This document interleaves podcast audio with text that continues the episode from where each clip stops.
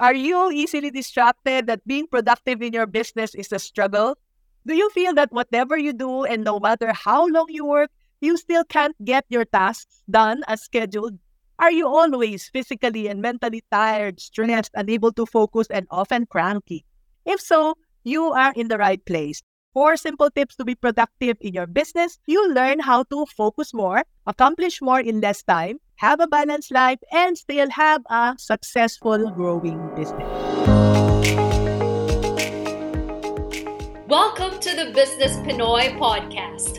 Our mission is to help women and men like you go from fear, confusion, and self doubt to self confidence and fulfillment by discovering, starting, and growing the best businesses for you in less than a year through our business coaching and mentoring programs.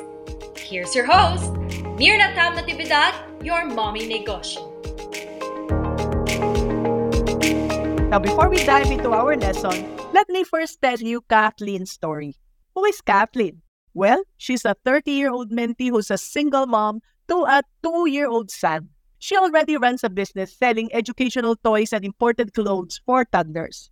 You can guess that her little boy inspired her to venture into this kind of business. Kathleen sells her products online. She's very active on Facebook where she gets most of her customers. When she decided to widen her network by looking for resellers, she got busier than ever. And having a toddler wasn't easy for a single mom juggling her business. She wanted to make sure that supplies were enough. And so she would do her best to answer all inquiries from people who wanted to try reselling her products. And just like any other solo entrepreneur, Kathleen would be busy doing the follow ups, creatives, customer service, inventory, etc. And even though her mother lives with them to help take care of her son, she still had lots of tasks to do. Very often, her mother would complain that she's too busy with her business and that she had limited time to play with her son.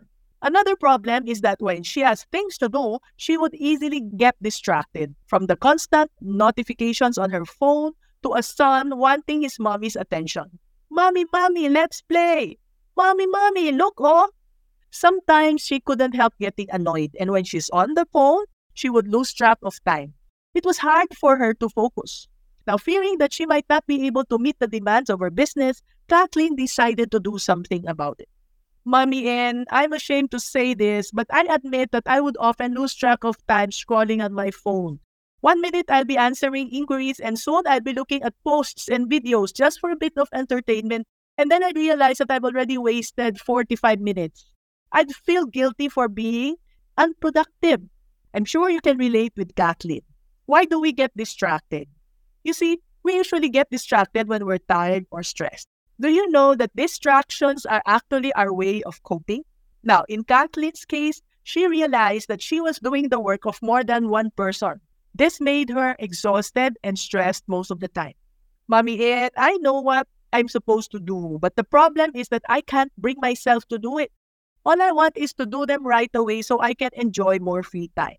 So I asked Kathleen, other than other online distractions, do you find yourself doing any of these typical time wasters for business owners like constantly checking emails or private messages, multitasking, interruptions, pleasing everyone? And she replied yes to all these. Now, how do we let go of the things that don't help us get our tasks done? Is time management the answer? At first, she thought that improving her time management skills would do the trick, and that's what she did. Kathleen even downloaded apps that will help her manage her time better. But still, she didn't have the discipline to be more productive. If I can't manage my time, then what else should I do? She asked in exasperation. Many of us have the same problem, right? As they say, time management is the effective use of our time to get our tasks done on schedule. From experience, time management is usually not the problem. It's also not the solution to being productive. You see, we cannot manage time. Instead, it's about self management and managing priorities. Here are four simple tips to be productive in your business. Number one, create a commitment list for the next day before you sleep. In fact, I require each one in my team to practice this and post it in our group chat so that we know what each one is doing and how we can support one another. And it's a big help for us to be reminded of what we need to do for that day. Breaking our big monthly goals into small goals daily is more doable because we don't feel overwhelmed. Number two, find your golden hours. This is your most productive time of the day. Keep track of your time, and soon you'll figure out what time of the day you're most focused or most productive. Some say their golden hour is in the early hours of the morning. Others say that they work better at night when everyone is asleep. Mine is from 1 to 3 p.m. when my husband is taking a nap and the TV is quiet. Number three, prioritize. Do the urgent and important tasks as soon as possible. For example, deadlines, pressing problems, last minute preparations. Sometimes we think that a certain task is urgent and important, but in reality, it's not. You can save that for another time or another day. Number four, delegate. Now, if you did all of the above and still things are not working for you, you may be doing the work of 10 people. When your business grows, you need to bring people in. Kathleen tried all three tips. It took her time to develop the habit, and she became more productive. But before long, she decided to just delegate. She decided to hire a part time virtual assistant to help her with product posting and inquiries.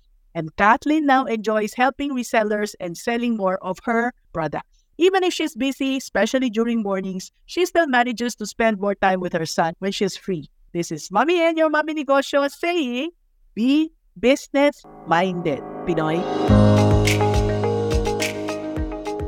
You've been listening to the Business Pinoy podcast with your host, Mommy Negosyo. Our mission is to help business owners like you start and grow profitable businesses and actualize your opportunities to serve and give to yourself and others. Are you a purpose driven business builder? This is your personal invitation to join our online community, grow through our coaching and mentoring programs and live events. Go to facebook.com slash groups slash purpose driven business builders for all the details. Thanks for joining us.